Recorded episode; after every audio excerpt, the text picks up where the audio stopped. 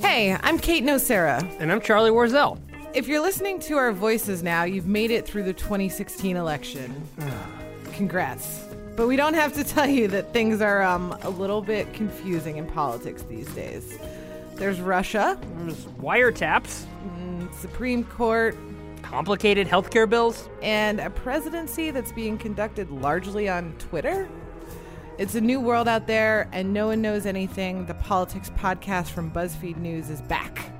There's a new format, new hosts. That's us. and we'll have a new episode for you every Friday.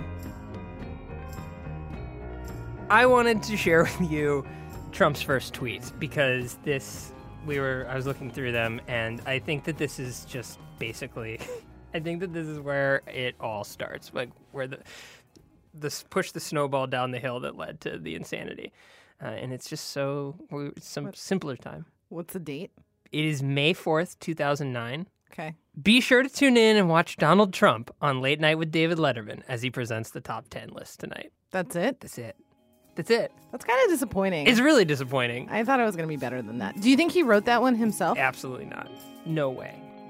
Donald Trump would not be president without Twitter. No. Um, He said that. Pos- yeah, no, I know. Imagine being the person, the first person to retweet a Donald Trump tweet. You're pa- like patient zero.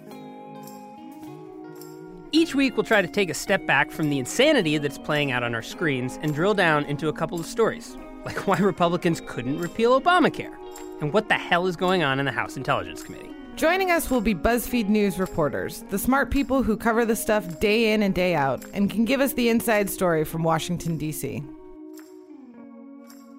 Get off your phone. Sorry. We're recording a podcast.